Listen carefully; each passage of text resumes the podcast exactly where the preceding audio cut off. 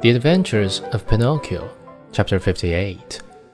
Pinocchio discovers the thieves, and as a reward for faithfulness, he regains his liberty.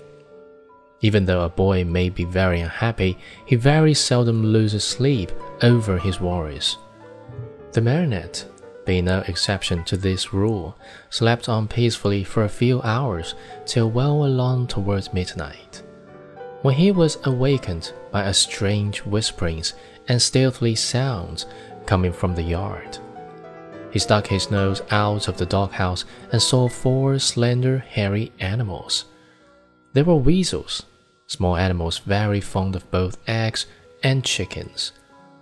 One of them left her companions and, going to the door of the doghouse, said in a sweet voice, Good evening, Melampo. My name is not Melampo, answered Pinocchio. Who are you then? I am Pinocchio. What are you doing here? I'm the watchdog. But where is Melampo? Where is the old dog who used to live in this house? He died this morning. Died? Poor beast. He was so good.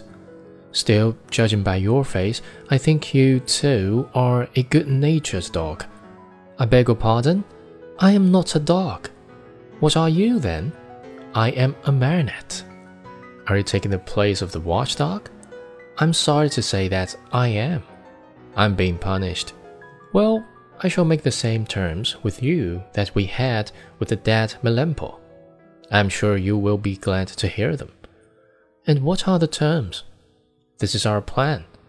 We'll come occasionally, as in the past, to pay a visit to this hen house, and we'll take away eight chickens.